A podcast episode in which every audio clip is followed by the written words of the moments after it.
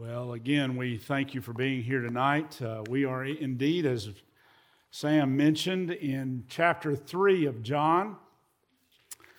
And uh, won't that be a day when we see him face to face? You know, the, I just, well, it's easy in our day and age to begin to think more about the day to come. Uh, we see wars and rumors of war. We see pestilence and famine. We see all kinds of upheavals in societies, both our own and others around the world. And, uh, you know, I, I really do think that some of the great hymns of the faith, even like we've sung tonight, familiar ones, uh, my parents, uh, well, let me back up. I don't want to blame the unblameable. Uh, my mother was a and is a great fan of Southern gospel music.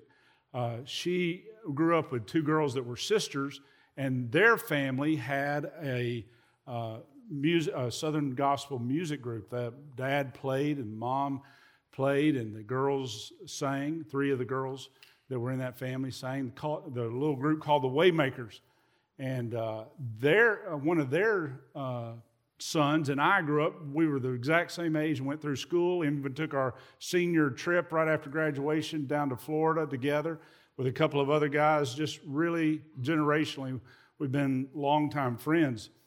And as I would listen to my mom's, uh, well, you talked about Bill Gaither. My mom, I said, Mom, you know, idolatry is wrong. Uh, because when you go into her house, she's got a, an entertainment center and it's got shelves and the, the big TV. I, we never had a TV that size when mom, brother, and I were home. But uh, big TV, and right under it, there are shelves and shelves of Gaither videos. And, and her and dad listen to those, watch those all the time. I said, Mom, you know, I know he's good, but that's idolatry. Uh, uh, you know, you got a little shrine there, and, and he's not even dead. Uh, but the reality is that there are many songs, especially when, when Bill and, and Gloria Gaither get together and those uh, great saints, singers of the Southern gospel genre, will sing even older songs.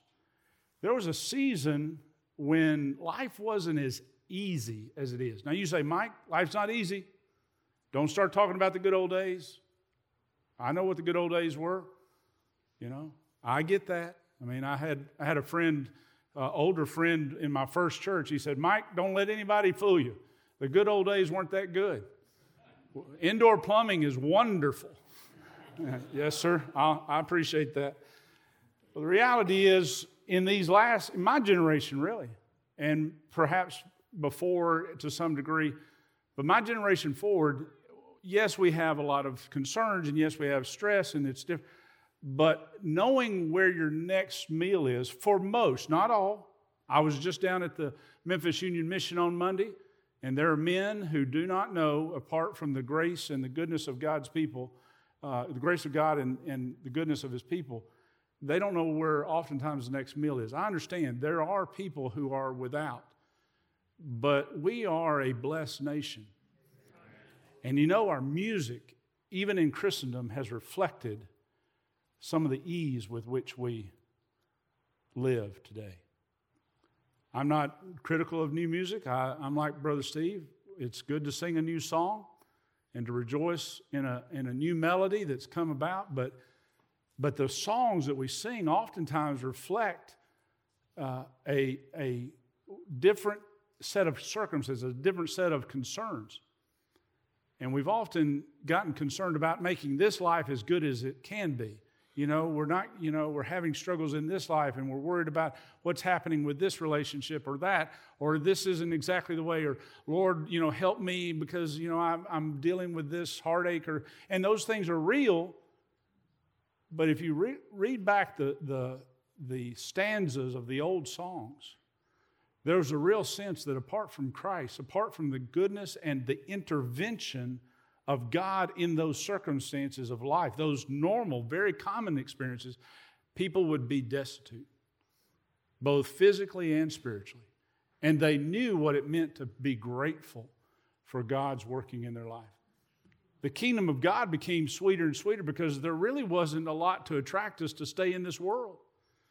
Nowadays, we're so attracted by this world and its trinkets and its shiny objects that we often forget we are to live in light of eternity. Scripture says here, read with me in chapter 3, beginning in verse 1, the Apostle John writes Now there was a man of the Pharisees named Nicodemus, a ruler of the Jews. This man came to Jesus by night and said to him, Rabbi, we know that you have come from God as a teacher, for no one can do these signs that you do unless God is with him. Jesus answered and said to him, Now, the funny thing is, we, we translate that incorrectly so, answered, because I don't know about you, but I didn't hear myself read a question. But there was already a question on Nicodemus's heart, and Jesus knew what it was. Jesus answered and said to him, Truly, truly, or verily, verily, or amen, amen. I say to you, unless one is born again, he cannot see the kingdom of God. Nicodemus said to him, How can a man be born when he is old? He cannot enter a second time into his mother's womb and be born, can he? Jesus answered, Truly, truly, I say to you, unless one is born of water and the Spirit, he cannot enter into the kingdom of God. That which is born of the flesh is flesh, and that which is born of the Spirit is spirit. Do not be amazed that I said to you, You must be born again. The wind blows where it wishes, and you hear the sound of it, but do not know where it comes from or where it is going. So is everyone who is born of the Spirit. Nicodemus said to him, How can these things be? Jesus answered and said to him, Are you the teacher of Israel and do not understand these things? Let's pray. Father, in this Q&A with the teacher that we're looking at tonight, I pray that you would give us your answer, that you would speak truth into our hearts. And as Don's already prayed, that you would anoint the speaker not for his glory, but for yours, that you would hide me behind the cross. And that, Father, what is said and done in these next few moments would be pleasing in your sight, would be in line with what you want us to hear and understand, and it would be life changing. That eternity would be impacted because of what you do in these moments. May your word and your Son, Jesus Christ, be lifted up. For it's in his precious, holy, and wonderfully saving name we pray. Amen. This afternoon, first of all, we see the question of reality the question of reality. I want you to read with me again, chapter 3 and verse 1. Now, there was a man of the Pharisees, that gives us his religious uh, orientation among the Jews, named Nicodemus, a word that means victor of the people, a ruler of the Jews. Quite a resume already. Quite a, an understanding of. John was not trying to disrespect the man, but just allow us to see what was happening in this moment, who it was that was coming to ask these questions. This man came to Jesus by night and said to him, Rabbi, we know that you have come from God as a teacher, for no one can do these signs that you do unless God is with him. I want to begin. The reality is, first of all, that his position, that is Nicodemus's position, was irrelevant. It's interesting after we read verse 1 and have that kind of resume, it's, it's as if there's a calling card. I don't think John the apostle was trying to impress us with the audiences that Jesus gathered as much as he was saying, in the world's eyes, this was a somebody. This was one that, in fact, at the end of the passage we've just read, Jesus asked Nicodemus, Are you the teacher of Israel? It tells us in the first verse that Nicodemus was likely part of the 70. uh, a Pharisee who was also a ruler of the Jews. That put him in a category of the 70 that mainly were around the area of Jerusalem because they were the party, they were the group that would uh, be led by and actually would uh, move the high priest into position on a, on a regular basis. Uh, Annas and uh, Caiaphas, that we see at the end of Jesus' ministry, were part of that 70. This was a man who would, by all means, have a very attentive crowd following after him, or people would divide the, in the crowd to make a way for him as he passed because he was a man of importance. The fact that Jesus himself refers to Nicodemus as the teacher says that not only was he a, a, a, politically and religiously active individual, but he was also a man of great respect as far as the faith of the Jews. But the interesting thing is, when I tell you that his position was irrelevant, is that John then begins verse 2 this man. At the bottom of the day, at the end of the story, at uh, the, the cross, every one of us is just a mere mortal. We're just a man. We're just human. And that is where we have to come to. When we look at anyone, educated or uneducated, rich or poor,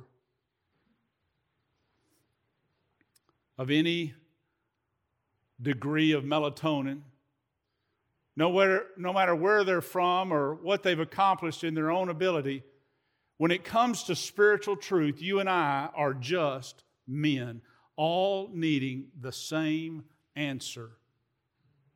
To whatever question we're formulating in our mind, the real question is how do we see the kingdom of God?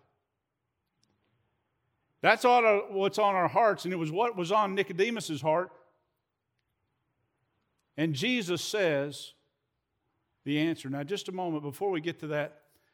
Not only is this a question of reality, that in reality you're not anything above everyone else, Nicodemus, you're just a man. But second, as we look at this, he says to Jesus, Rabbi, that is uh, uh, coming in, he's the known as the teacher. He's one of the 70. He's a noted Pharisee. He's a man of well, a well-known uh, position in society, but he's just a man. But he, whether by understanding how to approach someone when you're wanting an honest answer or honest conversation, or whether he's condescending to the Lord. We're not told in this, and there's not a lot of information to, to flesh that out. But however his approach is, he begins with a compliment, an accolade, Rabbi, a form of respect. And he says, Rabbi, we know. That is, we, that, that my wife says, you need to stop saying we all the time. It's, it's you think that. Okay? But this is one point where we is absolutely correct because I'll tell you again and again context in Scripture is king in understanding. You can't take a, a, a, verse out of context and believe that you've got a right interpretation at the end of the day. If you do that, you've automatically skewed the truth that God wants to tell you. So, we're going to look at a broader context in a moment, but let me just tell you not only was his position irrelevant, but his praise was incomplete. He said, Rabbi, we know, look, we know that you have come from God as a teacher like me. I'm, I'm, I'm not only respecting you, I'm, I'm saying that you're on, we're, we're on the same level. no, no, Nicodemus, you're not.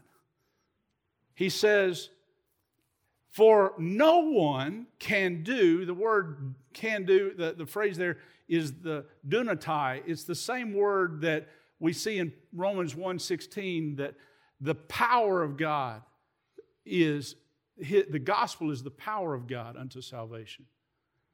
It's that same root word. The ability, the power, the, the, the capacity to do these things, you don't have that unless God is with you. Context is king, remember? What did the gospel begin with? Chapter 1, verse 1 In the beginning was the Word, and the Word was with God, and the Word was God. You see, Nicodemus, Nicodemus has already said, No one can do these signs that you do unless God is with him. Not only has he underestimated the man who stands before him, but Nicodemus, Nicodemus is revealing not only his misunderstanding, but his malignancy. Look with me back just a one half a page, maybe just a few verses from, or in, in fact, a few verses, chapter 2 and verse 23. It says, Now when he was in Jerusalem at the Passover during the feast, many believed in his name, observing what? His signs which he was doing, which he was capable of doing, which he had the power to do, which he had the authority to do. He, but Jesus, on his part, was not entrusting himself to them, for he what? Knew all men. And because he did not need anyone to testify concerning man, for he himself knew what was in man. The context is this man, Pharisee, ruler of the Jews, erudite educator of the people, didn't matter. When Jesus looked at him, he saw a man who was drawn not by the truth that was Jesus Christ the Savior, but by the signs that he had done. He was impressed by the external, temporal, worldly, earthly happenings that he had observed. And Jesus knew that. He knew he, that his faith, that his, his interest, his belief in this man, Jesus, was just veneer. That there was more in him that needed to be addressed than Nicodemus even knew. Look with me. Not only was his position irrelevant, not only was his praise incomplete of Jesus, but then Jesus just steps right in. Don't, no, no, need to, no need to delay this. Jesus answered not what he had said. Oh, thank you. Thank you, Nicodemus. I appreciate your kindness. That's very, very well to do uh, of you to, to give me that, that kind of prestige in your mind to say those kind of things. No, no, no. He says, He answered and said to him, What? He says, Well, Truly, truly, it's, it's that double phrase that Jesus uses, especially in the book of John, to tell us this is something you need to highlight. this is something you need to underline. Put a star by it. And folks, please do that. I understand we don't want to be, be uh, about our Bibles, but we need to use them. They are a tool. And Rick Jones is happy to help you buy a new one if you wear that one out, okay? Bookstores on your way out. But the reality is, writing in your Bible, reading and studying and meditating on it is exactly what He wants us to do. And this is one of those moments where you need to hear God's Word speak into your heart, and I need to hear Him speak into my heart. Listen, truly, truly, I say to you, unless one is born again, he cannot see the kingdom of God. Now, this, and the, when it's repeated in chapter 3 and verse 5, this phrase, kingdom of God, this is really one of the rare, I believe these are the two, two, maybe there's a third, I'm not sure I've found it yet, but two times in the entire Gospel of John that that phrase is used. Most of the time, when you read John, you're going to be hearing this same idea referred to as eternal life. Now, the synoptics, Matthew, Mark, and Luke, they use the kingdom of God quite often. But here we find the parallel terminology, and John is just affirming this is the reign and rule of God, not a territory, but the reign and rule over the hearts and minds of individuals that he's talking about. You cannot see God at work in fullness of his glorious sovereign rule apart from being born again or born from above.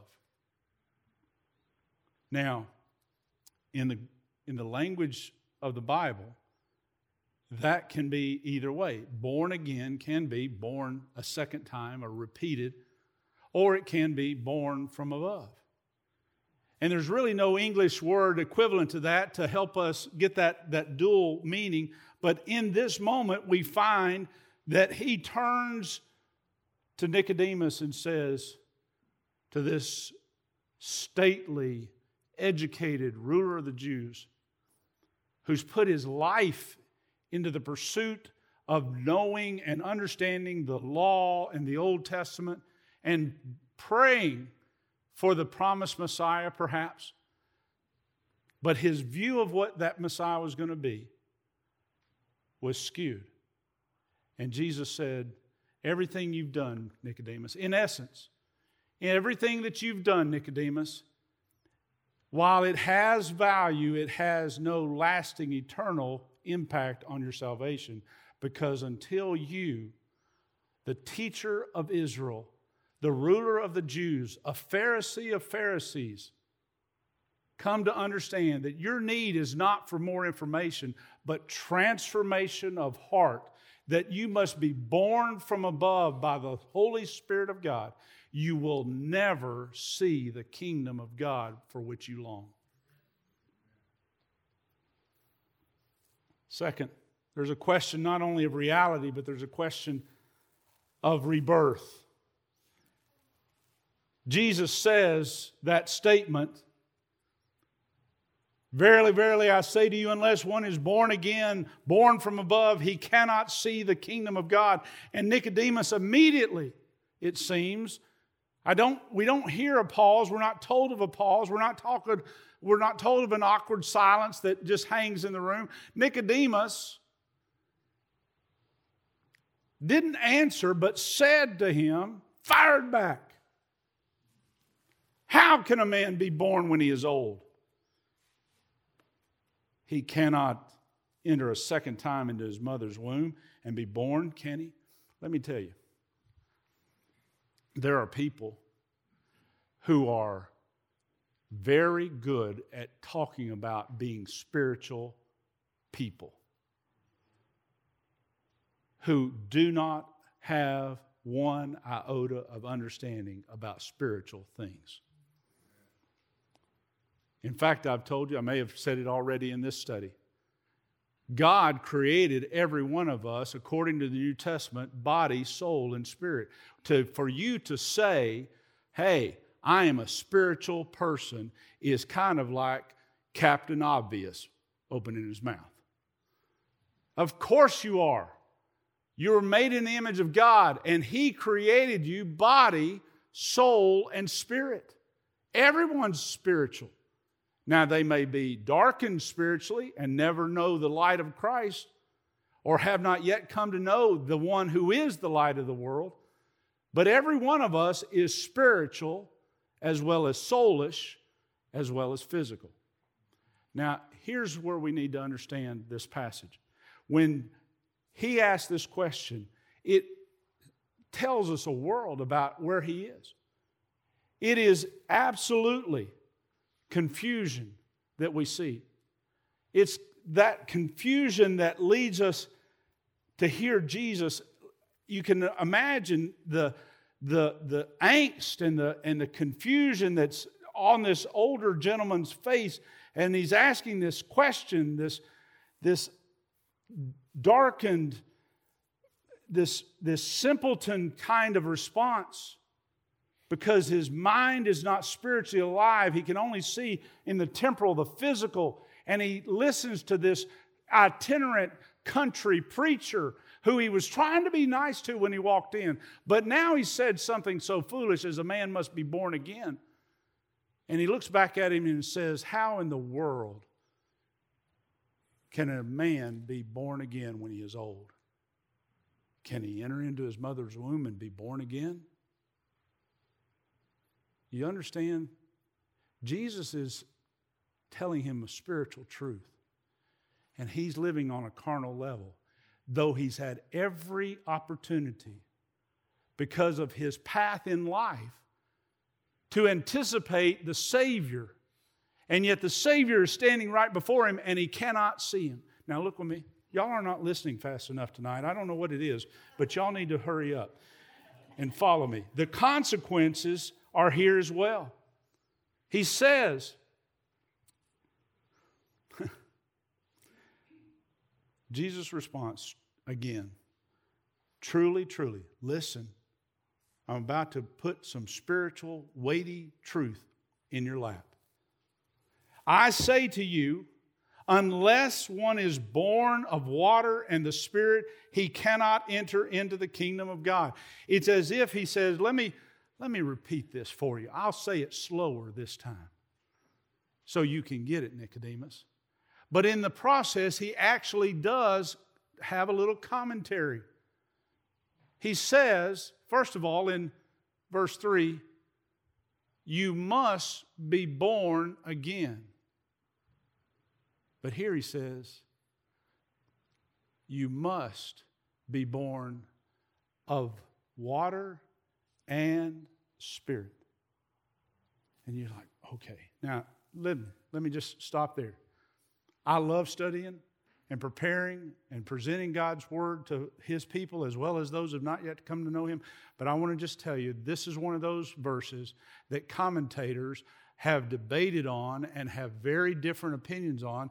And for me or anyone else to tell you they have figured it out and they've got it right, written down in stone and nobody can deny what they're saying, well, they'll tell you other things as well that you need to be careful about.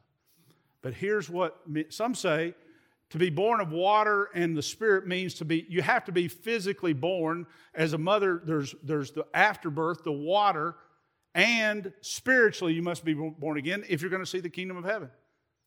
There are people like Westcott who believe in, uh, one of the commentators who believe in baptismal regeneration. And they'll say what it means is you've got to be baptized as well as have an internal transformation of heart by the Spirit of God in order to be able to see the kingdom of God.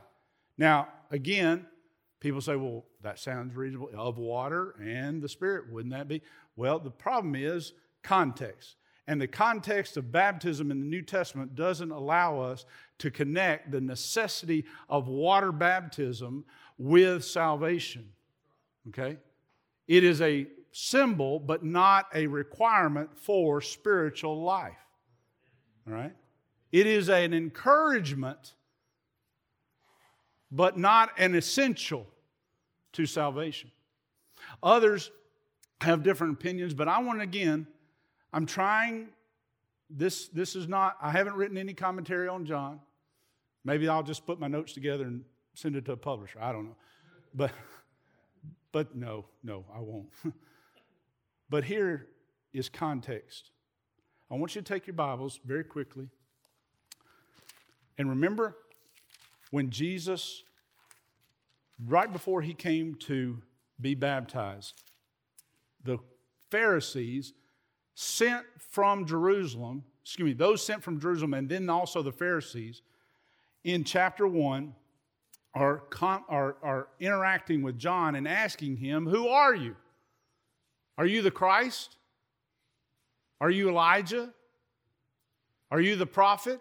He asked all those questions. They, he's asked of all those questions. Now, the same thing when John says, Behold the Lamb of God that taketh away the sins of the world, hit two of his disciples, John being one of them, follow after Jesus. Now, we don't know in the interim what's happened, but the last really account we have of Pharisees interacting around Jesus and his, uh, his forerunner, John, is that they're looking for the one, again, who would be Messiah. And John has preached a baptism of repentance. Okay? That was symbolized by baptism. John's was a baptism of repentance, but not of the Spirit. The Spirit hadn't come. The Savior hadn't arrived. The work of the cross had not been completed. But he was wanting them to prepare them hearts for the coming of Messiah. I believe tonight that yes, there is a reality to what Jesus is saying that you and I need to hold on to.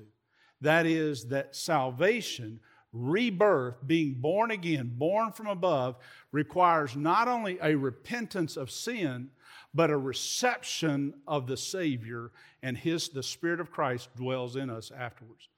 There's a, there's a twofold emphasis there. Now, again, I'm not putting this in stone, putting my foot in the ground, saying, I shall not be moved. But the reality is, I'm in the process of learning. That's where I'm at right now. I believe that you and I understand salvation is repentance toward God and faith in the Lord Jesus. That's how Paul described it. And he went house to house and publicly and in homes told that same gospel. The simplicity of the gospel is when I get, take everything I know of myself, I turn from it and I receive everything that I know at that moment of Jesus Christ by faith. I am born of repentance. That's the water rep- representing that, that baptism, that repentance, and then the reception of the Spirit. Again, if you have other thoughts, I'm open to learning, okay? But I want to tell you, God's word says there has to be a fundamental spiritual change. Whatever you do in the, in the, in the details of that verse, the takeaway is this you and I will not know God by our own carnal intellect. We must be enlightened by the Spirit of God and respond to Him, not in our own efforts and our own goodness. And what, what rite can I pa- uh, observe? What, what good deed can I do? What can I do more than I'm doing to enter and see the kingdom of God? It's never going to be about you. It's always going to be about how you have placed your faith, and I've placed my faith in the Lord Jesus Christ and His finished work. So you and I need to understand there is the question of reality, there's the question of rebirth, and also, look with me. See, when I close my Bible, it's not a good thing. I have to start all over. Verse, verse 6 and 7 go on. That which is born of the flesh is flesh, and that which is born of the spirit is spirit. Again, that do not be amazed that what I, that I said to you, you must be born again. So three times in in close proximity and in almost undeviating manner, Jesus says the same thing to this very, very well taught, well entrenched religious man. Religion will never save. Rebirth, reborn, is the command.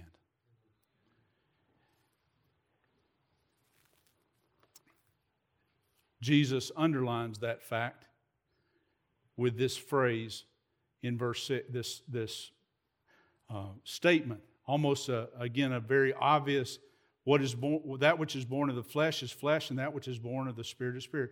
You and I are not going to be spiritually astute. We're going to be spiritually enlightened because we earn the right to understand some secret God is not working on, well, once you get this far along in your religious pursuit, then I'll show you truth.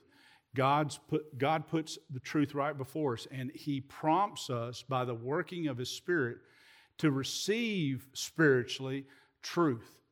That is, we can read the scriptures for ourselves. You don't need me or any other interpreter of scripture or educator or priest or pastor to let you in on God's truth. He has it right here for you and me, everyone to receive.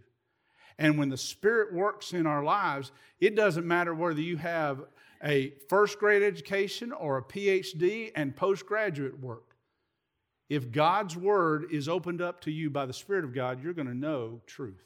Period.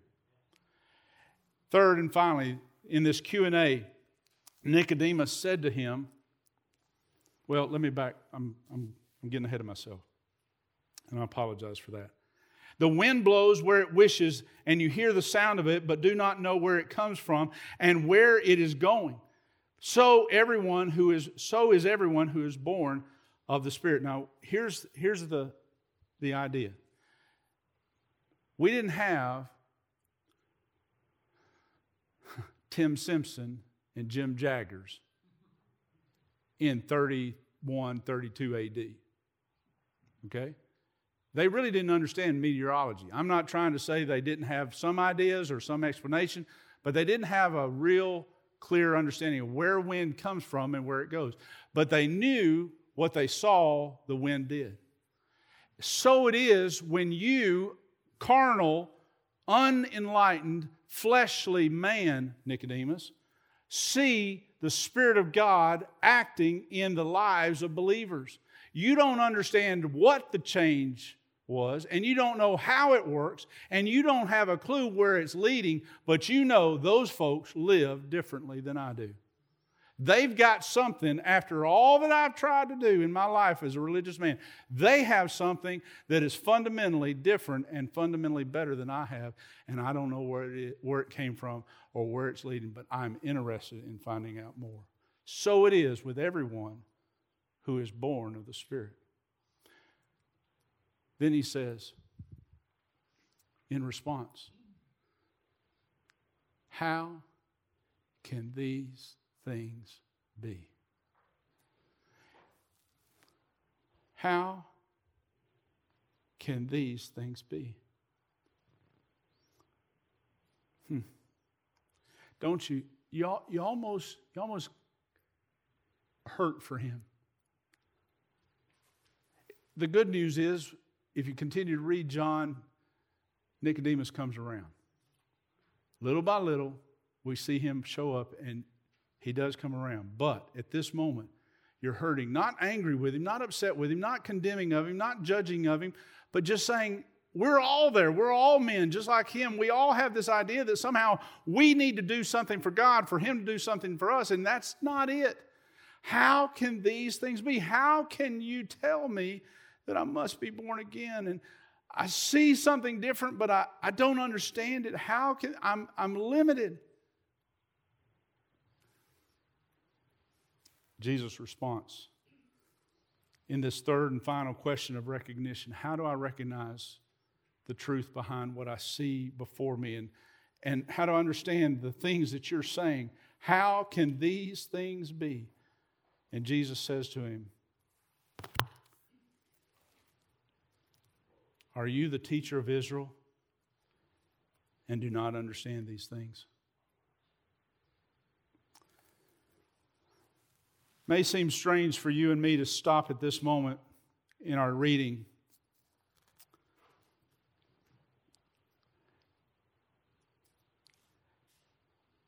Perhaps the whole evening, Nicodemus has, has, in the course of these back and forth, he's come to a point where he thought he was just going to be nice to this new fella but I'm sure, given an opportunity, I'll be able to teach him something. And the one who is the eternal Word of God, we're now saying, Look, teacher, you didn't know anything coming into this evening's session, but the Word of God knows you, knows where you are, what you are, how you are, and what you need. And he's told you clearly you must be born again. And no matter how much knowledge you think you have, teacher, you may even be respected and revered as an instructor in the things of the law and, and our, our religious practices. But let me tell you, you may even have influence on who and how the people are led as part of the 70. But let me tell you what, how is it? Let me ask you there, Nicodemus, how is it that you are the teacher of Israel and don't understand this basic truth that salvation has always been and always will be of grace apart from works. Father, tonight I ask that you would bless this truth that it's not about what we know, what we do, it's not about how long we've done it or how many people know we've done it, but it's about the fact of whether or not we have been born from above. Have you, in your grace, stepped down and changed our carnal, fleshly hearts? Has the wind of the Spirit begun to blow in our lives and a transformation that was otherwise impossible begun to take place in our lives where people look at us and say, I can't explain it.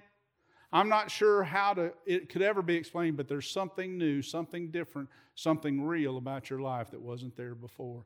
Father, may we, along with Nicodemus, hear your statement, your unwavering statement to every heart.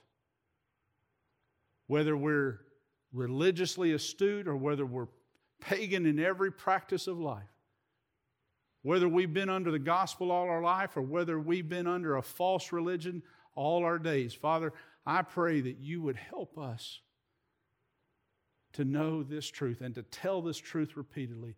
You must be born again.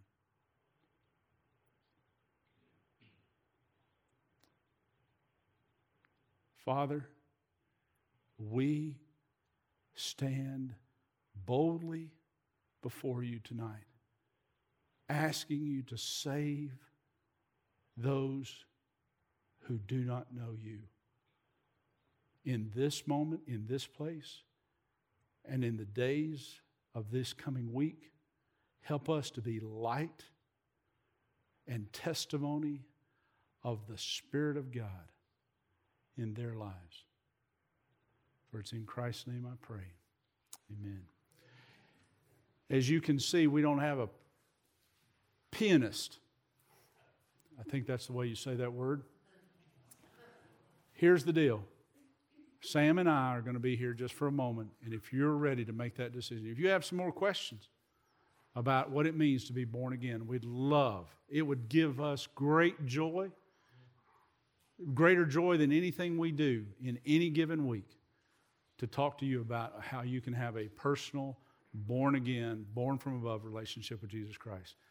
But if you know that, then you need to be praying for those that don't. And then as you go, look for those who would love to hear the life changing message you must be born again.